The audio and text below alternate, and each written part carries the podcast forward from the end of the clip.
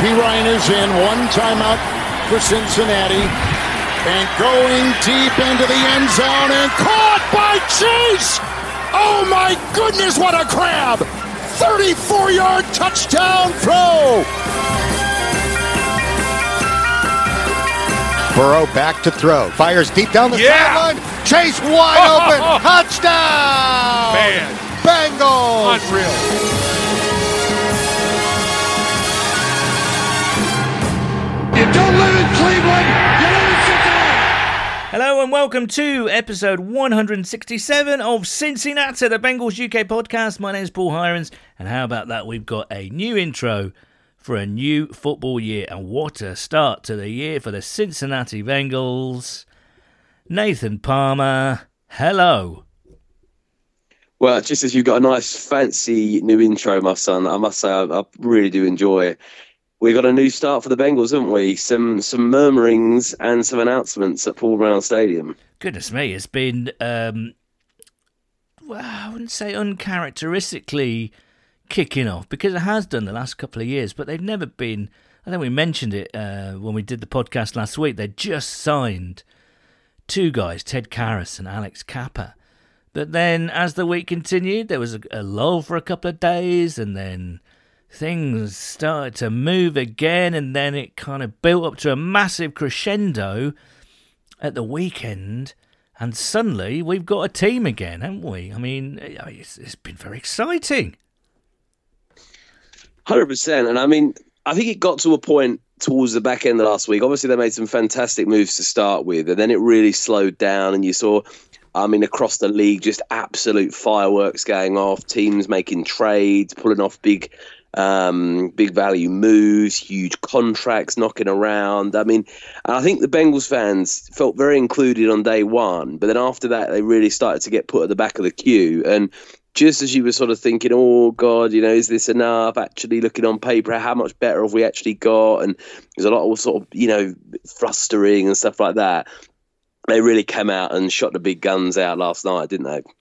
Yeah, they really did. What a fun process for Bengals fans, although it was kind of an emotional roller coaster, really. So let's just review some of the moves. Russell Wilson to the Broncos, Devontae Adams to the Raiders, Khalil Mack to the Chargers. Who else have we got? Matt Ryan, very recently. Matt Ryan, just now, hot off the press, although it won't be when you listen to this. Matt Ryan to the Colts. Deshaun Watson. Yeah, that's. I don't really want to speak about that scumbag, but I don't know. Let's just get out of the way. What do you think about the Deshaun Watson thing? I'm pretty. To me, that's the ugly side of the NFL. This win at all costs without any moral scruples whatsoever. I know he's been found innocent by a grand jury, but there are 22 women, 22 accusers of serious sexual assault, and the way they structured their contract and just everything is just kind of. It is win at all costs. Damn everyone. Damn the accusers. Damn the survivors of these alleged sexual assaults. Damn everything. We're just going in it to win it. And it just kind of, well, it makes me kind of sick, really. And I feel really bad. I don't know what kind of message it sends out, really. I think the NFL has a terrible reputation with stuff like that. And you see around the league, be it for an all manner of horrible incidents and unsavory incidents to do with anything from dogfighting, people literally killing people, driving drunk and then coming back into the league, domestic violence, all of that sort of stuff, and people getting a second chance in the league and all of a sudden it gets kicked under the table and people forget about it. I mean, it's very ugly. And for someone like that, not only to come back into the league and get given a second chance sort of begrudgingly, to get offered that sort of money to come back in. Now, of course, like you said, he was found innocent by a jury, but those things very hard to prove. And as you said, 22 people have gone out there and said something all unrelated. Very, very difficult to sit there honestly and say, yeah, this guy, but I really strongly think he's innocent. He's been framed by 22 people. It's very hard to sit there with a straight face and say that. And it's really ugly. And I think the NFL, I mean, there's rumors he's going to be banned for a full season. I mean, it's one of those, isn't it? If you're the NFL, wouldn't you want to dish out something a bit bigger than that? I mean, you banned Calvin Ridley for a year for gambling on his own team to win. I just think, how can you seriously sit there with a straight face and say the two are comparable? I really don't think the NFL cover themselves in glory with stuff like this. It's horrible, and it's going to be very uncomfortable in some ways. Because you know what? Deshaun Watson's a fantastic player. He'll probably have a great... He's got Amari Cooper to throw to now. He'll be a pretty dangerous team, the Browns. And if he starts playing at a high level... the league will forget quite quickly when his fantasy points are going through the roof, and he's NFL Air Player of the Week with FedEx, and he's making the Pro Bowl, and he's doing some stuff for charity. And within 2-3 years, I'm not saying it'll be forgotten, but it'll be seriously swept under the rug. And for someone earning that much money and the seriousness of the allegations, I think that's very uncomfortable as a fan, certainly. And I feel for Cleveland Brown fans, you know, that's not a situation that I would like to be put in if he was coming over to the Bengals. And I think there's a few people that have said, look, I don't want to be associated with a team like this. And in many ways, rightly so. So very controversial, very difficult, but definitely an ugly, like you said, son, an ugly side of the NFL. You know, the Browns are our rivals. They've been our rivals forever. We've got inextricable links with the Browns because of Paul Brown's, their, you know, the Battle of Ohio twice a year, the stuff with Baker Mayfield in recent years, the resurgence of the Browns as a team in recent years made that rivalry a little bit hotter. They've got a proud, proud history. Jim Brown, Otto Graham, all those guys. And they've got a big, proud fan base. I just would not know what to do if I was a Cleveland Browns fan. I'd be pretty disgusted, I have to say, I think, first and foremost. And those statements that they released saying that they did extensive research into the situation. They didn't do that much extensive research by the sounds of it, because they didn't talk to the 22 women who accused Deshaun Watson of serious sexual assault. So, you know, I find that difficult to swallow. I find his contract and the guaranteed money and the way it's structured difficult to swallow. I find, like you said, the NFL's stance on domestic abuse and sexual violence difficult to stomach, I have to say. I don't think they're anywhere near as strict, or like you say, it's kind of as soon as these players start playing again, they win a few games and put in a few performances, they don't get, you know, these sort of things should be punished accordingly. I think everyone deserves a second chance, but I think the difference is between a lot of one-off incidences of pretty heinous acts of violence, and you can include Joe Mixon into that as well. We've got to be honest, you know. Chad as well. These seem to be one-offs, whereas 22 women suggests a serious pattern of predatory behaviour, and that's something that is... I don't know. If I were a Browns fan, I know a lot of Browns fans we see on Twitter have already jumped ship. They can't deal with it. I know certain sections of the Cleveland media and Cleveland kind of people in the city, the wider city of Cleveland, are having real problems processing this. And you can't really blame them, I have to say. I don't like the move. I just don't like it at all. It sends the wrong message to everyone. I don't know. It just leaves a very, very bitter taste, I think, in the mouth. So, but anyway, this is a Bengals podcast, but, you know, we had to mention that, I think, because it's the biggest story in the NFL this week, I think. Shall we at least move on to good news? Because let's go through what the Bengals have been doing since the last time we spoke to you. I'm sure you know. They've obviously signed Ted Karras, who has been confirmed as a centre because they released Trey Hopkins last week. We'll get on to Trey in a moment. Alex Cappa signed. And then later in the week, to replace CJ as tight end number one, Hayden Hurst. So I was quite pleased with that. I completely forgot Hayden Hurst was out there on the market, and he's not bad. He's not bad at all, and his 2020 numbers were very comparable to CJ's last year, and CJ had a career year last year. So if he can get back to his 2020 numbers, he had a down year in 2021, I think perhaps because Kyle Pitts became a featured tight end in Atlanta. But I loved his press conference. He seems like a great guy. He's hungry. He's got a massive chip on his shoulder, and he's ready. He's ready to go. And I don't know. I think we might have got a decent guy there.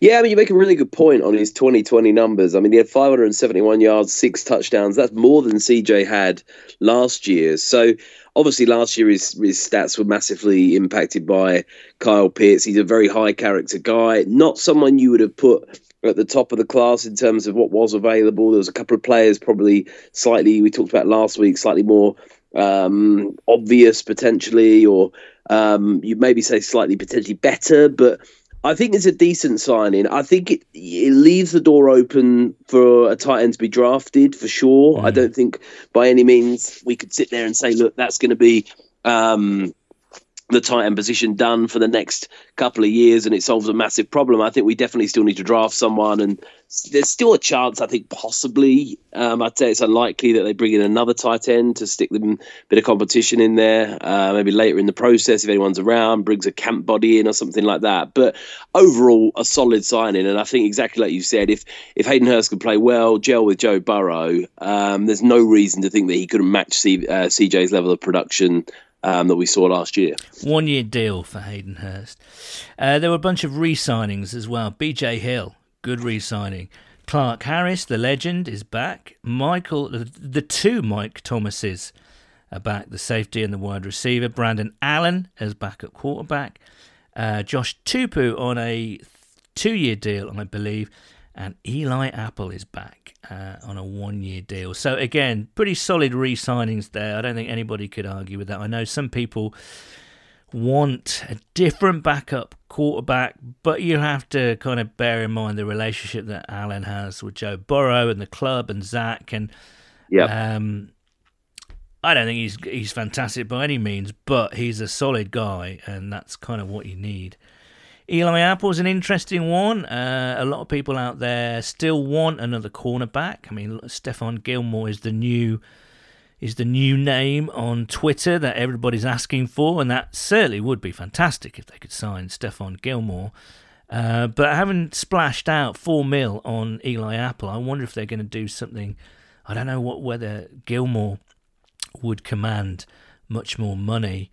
But again, you mentioned there's a scope for drafting a tight end in this year's draft. I think there's definitely scope for drafting a good young cornerback, because there's going to be a bunch of them where we're picking at the end of the first, and if they trade back into the second. So Eli Apple had a good season last year, was one of the stories of the season, I think. So I think he deserves to come back, really, you have to say. Yeah, it's not an expensive deal either. You know, it's not going to break the bank. I think it's good depth. He played well last year. He took a step forward. I think he'd want to build on that and try and secure himself, if he did build on that, potentially a much bigger deal in the years coming. So the Bengals, they don't need to reinvent the wheel. Like I said last week, they did extremely well last year. They played well as a team. They got better as the year went on. You want to try and bring back as many guys as you can within the budget. So I think for Eli Apple, for sure, that's a good signing.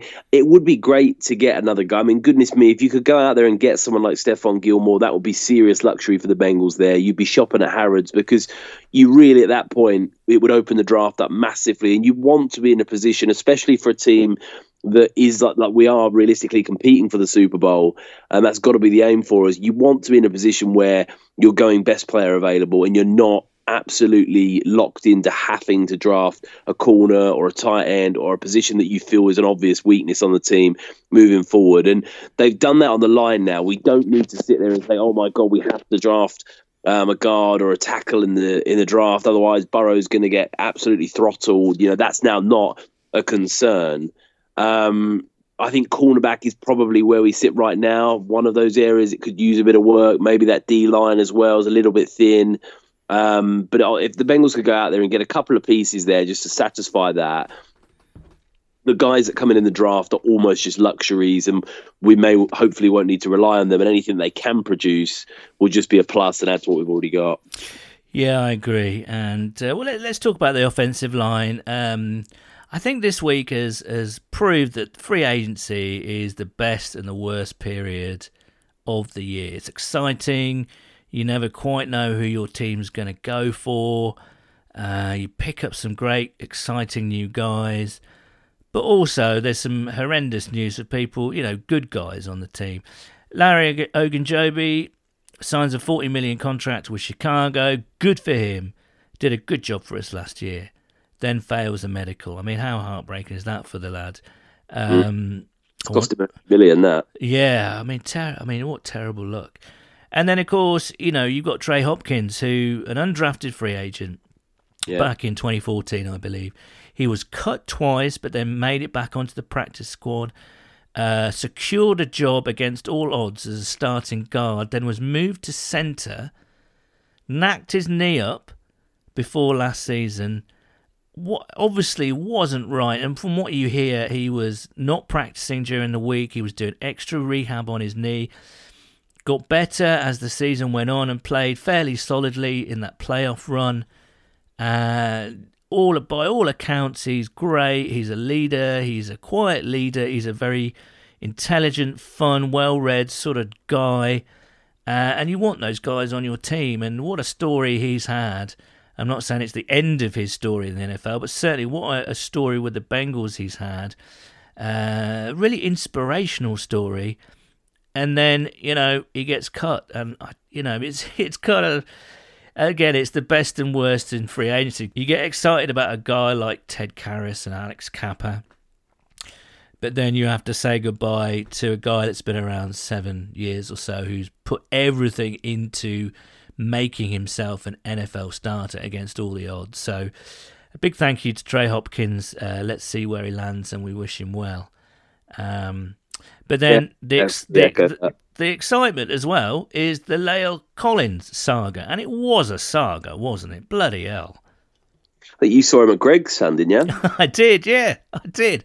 Steak bacon, a cherryade. There he was. It was getting out of hand. People just tweeting every 5 minutes, sign La'el Collins, sign La'el. Where's the news about La'el Collins? Where's the news about La'el Collins? You had... You know, these I don't know what you call them, news reporters who were kind of saying, hey, look, just relax. I'll let you know when I hear anything. And it's people just going into a frenzy. You just will say, just go out. Leave Twitter behind for an hour or so. Go and get some fresh air. Go and get yourself a frappuccino. Go and play swing ball somewhere. Get yourself a steak bake, cherryade. Get yourself a steak bake and a cherryade. Just relax, because as we all know, you know, contract negotiations, when, you know, you've got a player of Collins' stature, not just physical, but, you know, kind of his quality, people are going to be after him. And by all accounts, the Bengals went at him hard and shipped him over to Cincinnati. And then a Miami-based journalist said he's kind of left without a deal, and that sent everybody into a tailspin. And then... And then some guy snapped him in a shopping mall somewhere in Cincinnati, Kenwood, wherever that is. Good spot that is. Yeah, that was great, wasn't it? That was some fan power. Sunglasses as well, like, not the easiest spot. But I suppose a guy his size does stand out, doesn't he? Yeah. And then late last night, it was revealed that he was signing the deal. And I think, you know, it's just a fantastic signing because, as I say, someone of his quality really... it works in both ways, doesn't it? A guy of his quality certainly sends a message to the rest of the league saying, hey, look, I've chosen Cincinnati. I want to play for the Bengals. And also, a player of his quality is going to solidify that right-hand side of the line absolutely no end. So you're looking at Karras, Kappa, and Collins on that right-hand side. That's a significant upgrade, I think. It's huge. It's possibly the biggest and most impressive free agent the Bengals have signed. I mean, flat out in the last 15, 20 years. I mean, you'd argue Hendrickson was a good signing. DJ Reed was a very good signing. I'm not sure when we signed them, they were perhaps as at the elite level that someone like La'el Collins is. I really didn't think it would happen. I thought they'd maybe think about it. I thought maybe someone like Miami would come in stronger. I know New England were interested as well. And I like the aggressiveness of the Bengals' approach. They got him in. They didn't let him leave. They nailed him down. They got Burrow out there recruiting for him, taking him out to dinner, buying a lot of steaks for everyone. I think he invited people round. I think he invited the whole offensive line round for a SpongeBob SquarePants mega viewing evening. And take away curry in, a few madrassis. Take away curry, I don't know, a couple of massive naan breads, and just watched SpongeBob in their jogging pants. And it is that massive thing, though, isn't it? Because Joe Burrow is a bit of a rock star around the league. He's known as being quite a cool guy, a bit of swagger. You know, he's got he's a guy you'd want to hang out with. And I think that's something for someone like La'el Collins coming into town. La'el Collins went to LSU as well, I believe, didn't he? So yeah. There's a massive connection for the two of them there. And I just don't think you'd necessarily had that in the past with a guy on the team that would command that much respect that you'd want to be like, oh, you know, I'm getting to go out with dinner with this guy. And I think Burrow would do such a fantastic job as well, sitting down, you know, with a few naan breads and some poppadons, mango chutney, all the rest of it. Sorry, Papa what? Sorry, go on. You do a good job of actually selling the franchise and saying, look, we made the Super Bowl last year. Back me. We'll get there. Like with you protecting me, like there's no reason we can't go there again. And I think that is a massive selling point to some of these free agents that are in high command that have got teams that like Miami and New England, franchises that are quite appealing for different reasons. For us to be going out there and saying, actually, no, don't worry about it, we'll get him, and not even giving up a pick as well. I mean, that's another massive. Well, that's it. I think you know, there's been people were talking about they're happy to give up a second round pick for him. They're happy to give up a fourth round pick for him. So give up nothing for him is absolutely unbelievable. So.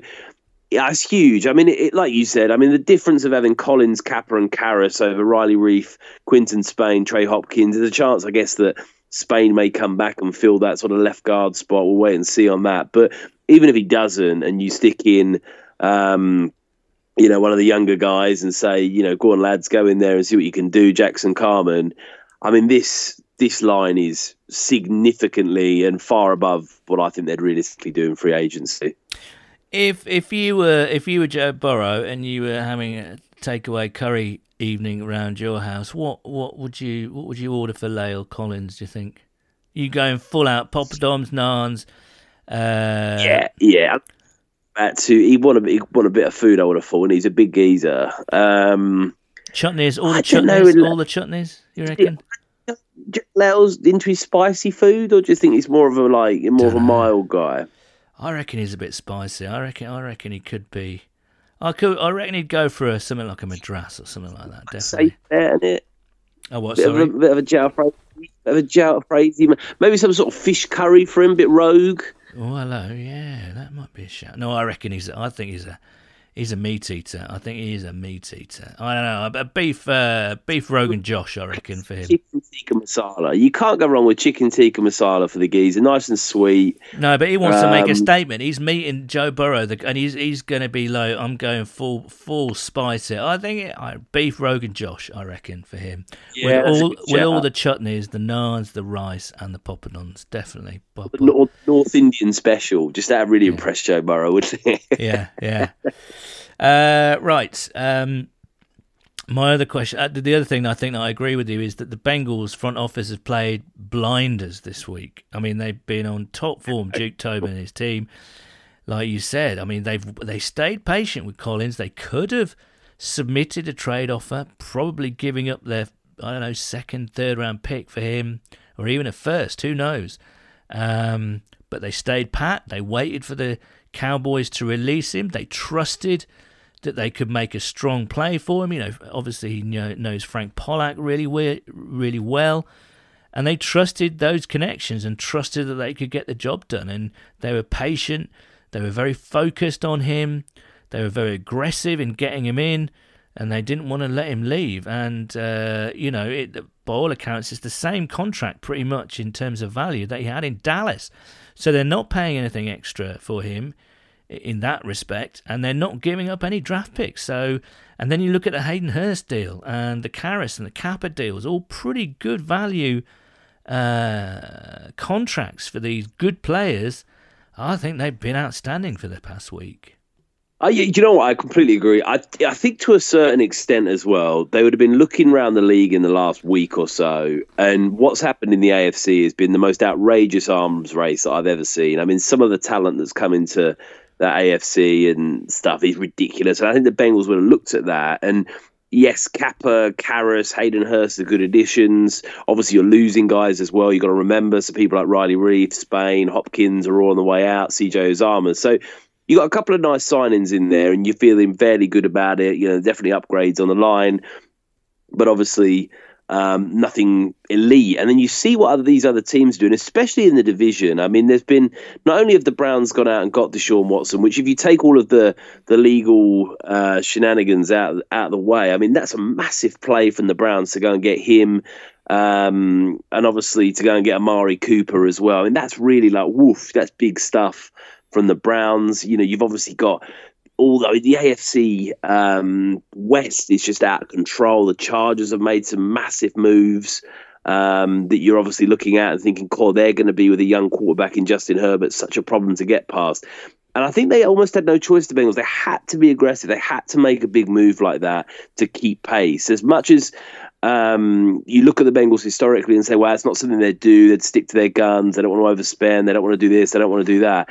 And I give a lot of respect to them for doing that, because those line moves aren't the sexiest moves. They're not going to send waves around the league. They're not the big skill players that, you know, get all the flashy stats and fantasy points. But they're integral, and they will really, I mean, if you're someone like Ja'Marr Chase, Joe Mixon, anyone like Hayden Hurst, I mean, you're licking your chops thinking, we've got some real classy linemen coming in here. They're going to give Joe Burrow a bit more time. They're going to open up the running lanes, whatever else. I mean, I think it's huge. I think they're massive, massive signings. And I think it's massive disrespect around the league for these, for what the Bengals have done. Because, and I'm not normally one to sit here and cry over that and be like, oh, the media doesn't like the Bengals. But what I thought was fascinating is the Bengals were about third or fourth in the league with the bookies to win the Super Bowl at the end of the season. You know, people said, look, they're a good young team. They're only going to get better. They've got all this cap room, etc.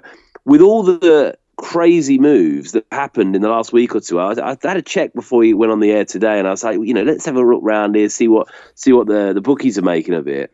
So we've gone from about the third or fourth favourite around the league to win the Super Bowl to joint 11th.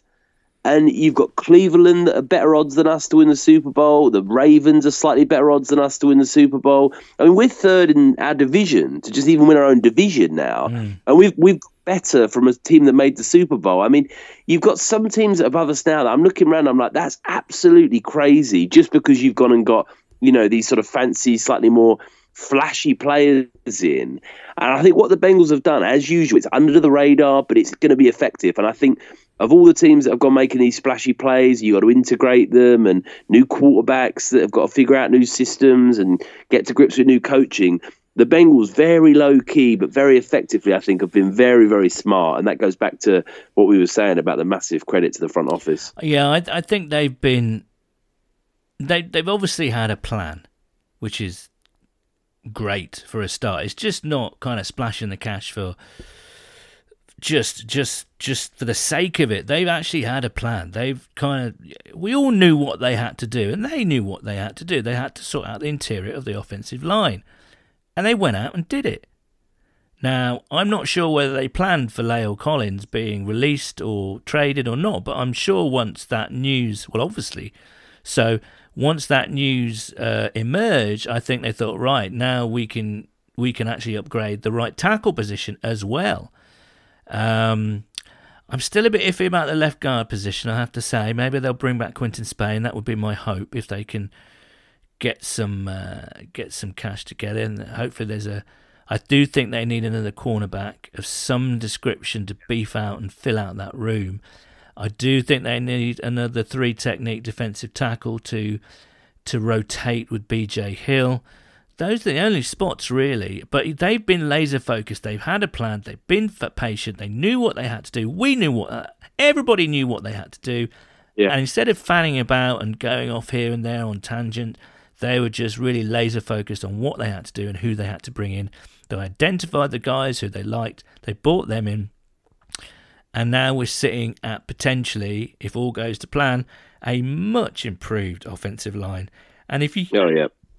And we've seen it. If you can give Joe Burrow an extra 2 or 3 seconds, that's going to make a hell of a lot of difference. If you give him much cleaner pockets, it's going to make a hell of a lot of difference. So, hats off to the front office. One guy that is definitely leaving us and has left us. How weird was it seeing him in a New York Jets cap? Answering, transferring all that energy that he brought to the Bengals to New York was, of course, CJ Uzomah. And, as long-term listeners will know, we like to do a little tribute song to the players that we love the most. And CJ is definitely in that bracket. So here's our tribute song to CJ Uzomah.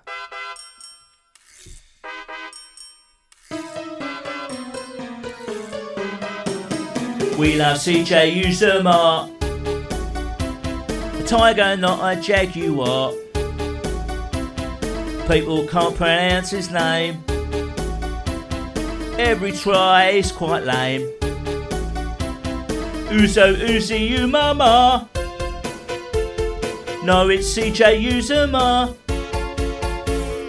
No matter what he's called, he's our boy, rest assured. Now he's off, we're really sad. Who's gonna be the locker room lad? It's a shame for our team.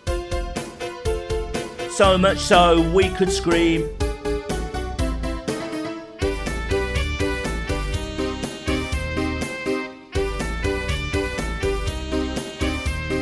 Everybody loves CJ, we don't want him to go away. But he's off to NYC to eat pizza and pastrami. You can't take a buffy nose.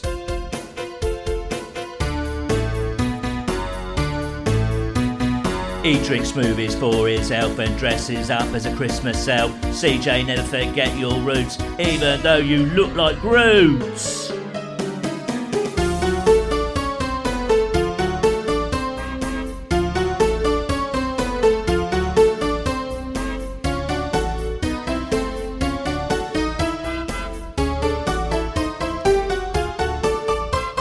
CJ got an injury. Ed is worried about his knee. He was back in just 2 weeks. Leg brace thrown for all to see. He is our heart and soul. Ended up in the Super Bowl. We'll always have one on us. It's a phrase you can trust. When it changed to it is us, everyone boarded the bus. We love CJ Uzomah. He is gone but never far.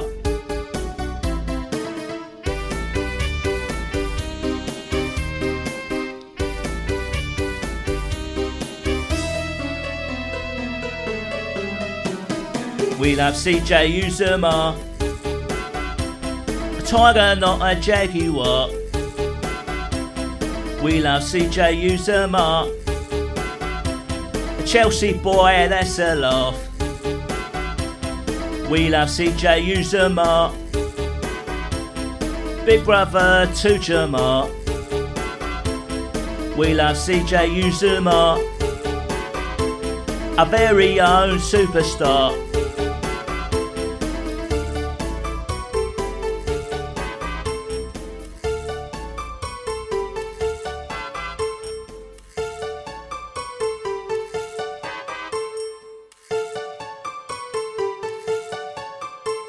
Outrageous and incredible at the same time, son. Fair play to you.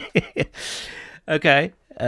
Is that good? Outrageous and incredible? I think so. I mean, a nice little beat to it. I quite like how you sort of chavved yourself up with the lyrics as well. Well, you got to do it, mate. Do you know what I mean? Got to get a bit of madness in there. Got to be... CJ Uzomah.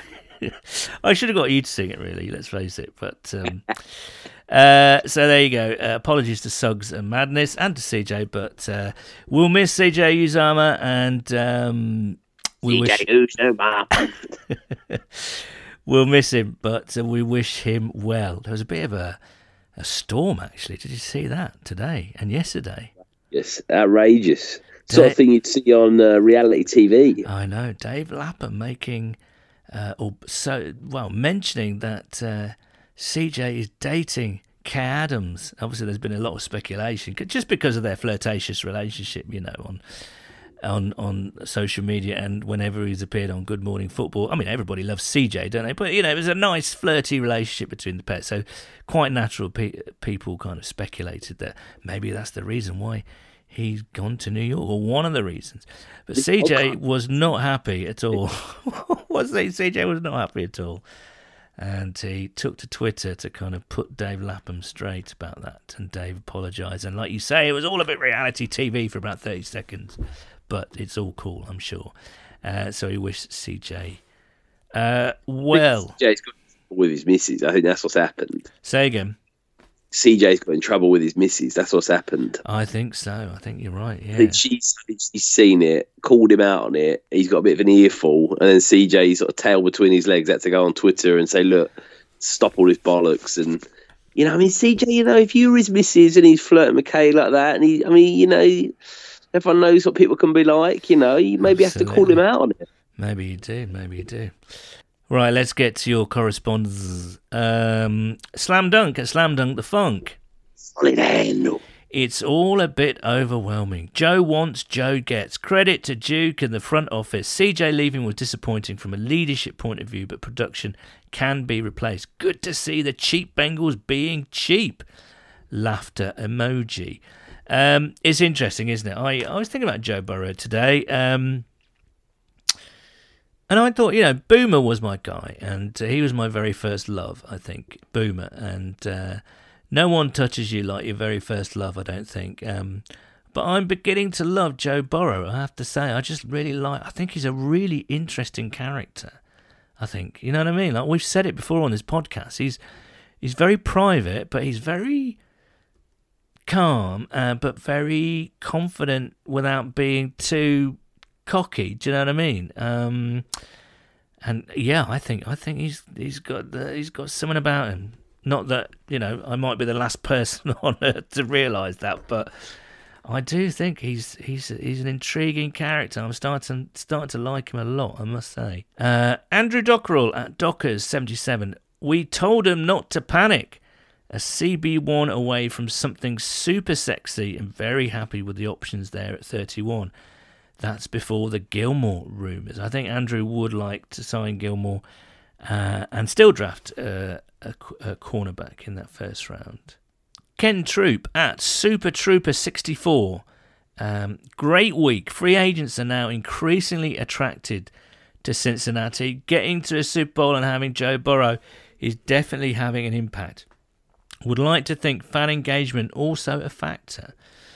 Yeah, that's interesting. Like I said, you know, I think some people kind of stepped over the line in terms of engagement this week.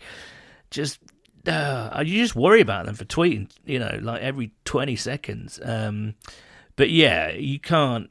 You know, it was a lot of fun. People making, you know, photoshops of La'el Collins, you know, in different positions and places and. It was just a lot of fun over the weekend, I think. Peter Dadswell at Dadders. Each week in the playoffs was exciting and nervous at the same time. What might happen? Could we just? But in such a different way last week, the first week of free agency was equally exciting. Hope really does spring eternal, and we have been given plenty of fresh hope by these free agency moves. I think that's it, isn't it? You know, like you said, you know, I know they had a plan. It's difficult, though. I don't know. Once you see all these teams signing all these great players, especially in your division, especially in your conference, I think the pressure on is to kind of make sure that you add quality to your roster as well. Yep. 100%. I mean, I think there would have been pressure on the Bengals. You could tell there was pressure on them because of what was happening on Twitter over the weekend, you could see people panicking a little bit and worrying that we haven't done enough here. These guys on the line are good. They're going to make an addition. They're going to probably be an upgrade on what we had. But La'el Collins takes it to that next level, and I think it shows the Bengals are willing to invest. It really knocks that cheap narrative on the head. And like I said, it really does help us compete across the board. They're not the three very good offensive linemen.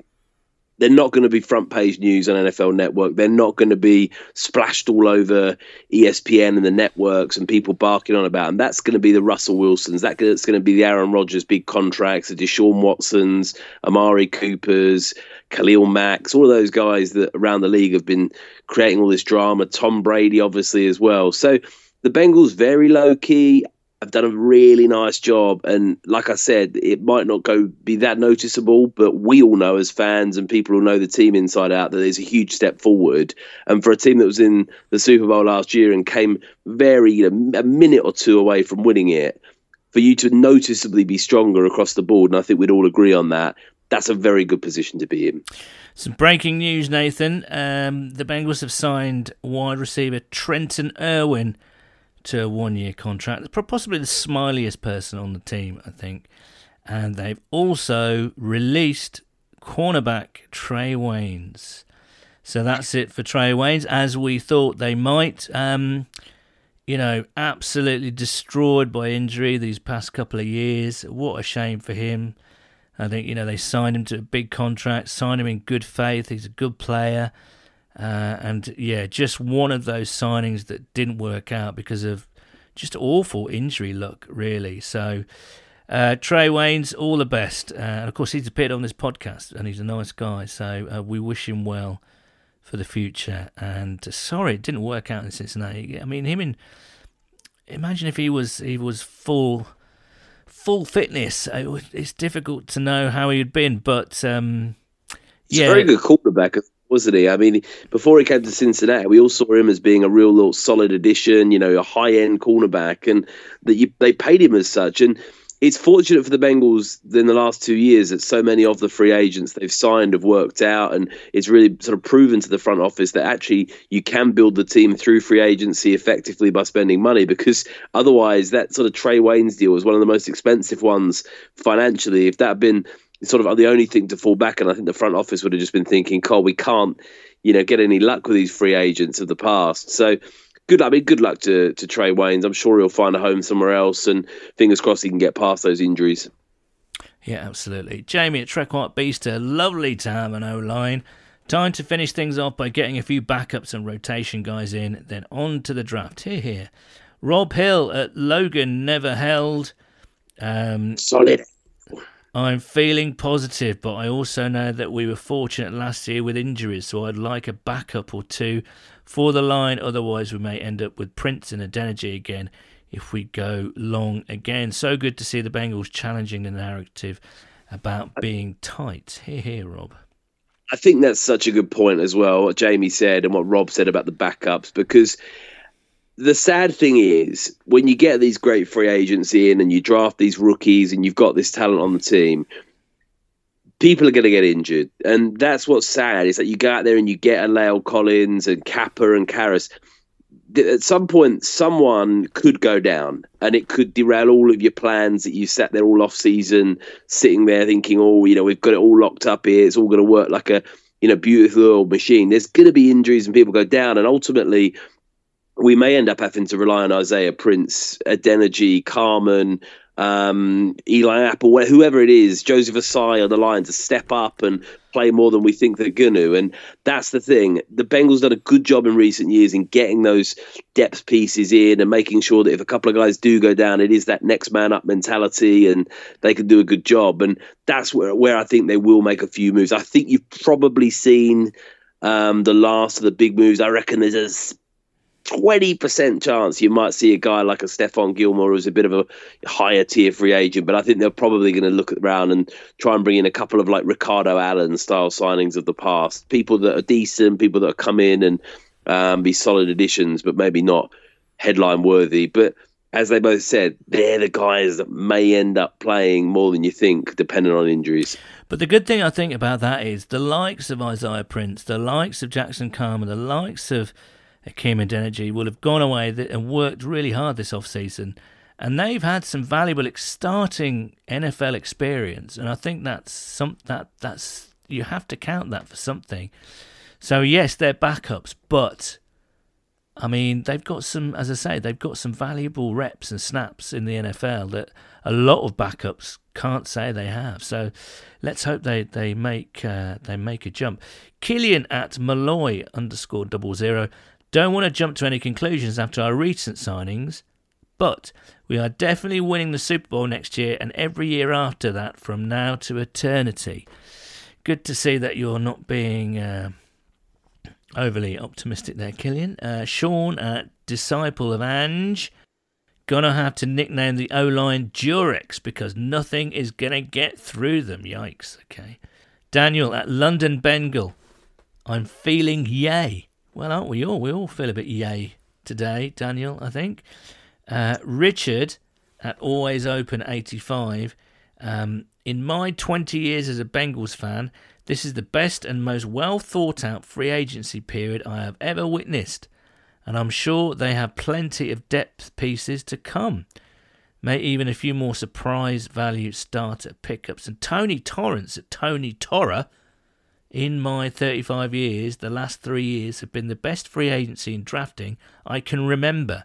There was a similar period under Lewis. Yeah, they did draft for 2-3 years really well under Marvin, I think, to kind of build up to that 2015 team, didn't they? But then after 2015, they had a few years that were a bit dodge.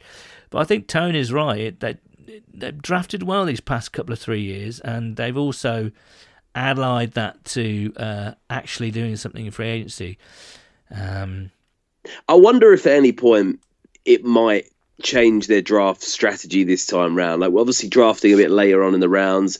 Do they be aggressive and maybe move up, package up some picks to move up in the first round and get a guy they really want that they think could contribute immediately? Obviously, the Bengals in an unusual position of being at the very back end of each round rather than in the sort of front or certainly in the top half like they've been for the last few years. So it will be interesting to see if they sit there and they say, we're going to take our 7 picks. They don't have any comp picks this time round. Or they say, look, we think we've got enough talent here. We don't really need to be worrying about the sort of later rounds as much, and they try and package those up, maybe have less picks, but actually go for guys they think could make more of an impact straight away. Or do they even go out there and say, we're being super aggressive here, we're going to trade one of those picks for a guy that could come in on the defensive line, for example, just before the season starts to maybe bolster up that position or another position that we wouldn't expect. So I think there's still potentially some tricks up Duke Tobin's sleeve, and you'd like to see them really be as aggressive as they can and acknowledge, like I think they certainly have done so far, that we're all in this year, let's get every gun, every missile, weapon, the rest of it we've got, and really go at that absolute war zone that now is the AFC. I do wonder if they're going to hold off on signing anyone until the draft, because they can go best player available. They put themselves in a position to go to that. There's a few obvious needs, but for instance, if they don't pick up, say, Zion Johnson in the first round at guard, then they might go back to Quinton Spain and sign him on a deal. Do you know what I mean? They might take that approach, or they don't tend to, do they? They tend to fill holes before the draft. They do like to, apart from when they had to draft a centre a few years back, they left one gaping hole in that team, and that was centre. And everyone knew what they were going to do, and they did. They drafted Billy Price instead of Frank Ragnow, and James Daniels, didn't they? That didn't really work, but got BJ Hill out of it, so that's not a problem. But yeah, it'd be interesting. I think they set themselves up for a best player available approach to the draft, which is what every team wants, really. But we'll see. The draft is merely, it's about a month away, isn't it, pretty much? Finally, Sam Reeve at Johnny Prong. He echoes this. He says, in a great position for the draft. Take best player available or possibly trade for extra picks if the team have need at QB, maybe. QB, maybe CB, Sam. Love the look of the revamped offensive line. Looking forward to see what Joey B can do with all those extra seconds. Hear, Sam. And that's about it, really. I wonder if, like I say, I mean, it's worth keeping an eye on things and keeping in touch with us. We're at 2day_UK on Twitter. We're on Bengals UK on Facebook and YouTube, and Bengals_UK on Instagram. Come and say hello wherever you are, or whatever social platform that you use. We'll obviously be keeping you up to date with what's going on in free agency. But now we've signed our sort of marquee player. I expect it to be, a hell of a lot quieter than last week. But we'll see. I'm sure there's lots of fun things in the NFL to keep us entertained, and there's plenty of good players out there that teams will want to sign. So we'll have to wait and see. We'll be back next week to talk to you, to say hello. So in the meantime, it's a Who Day from me. And it should also be noted that the views and opinions expressed within this podcast do not reflect those of the Cincinnati Bengals organization.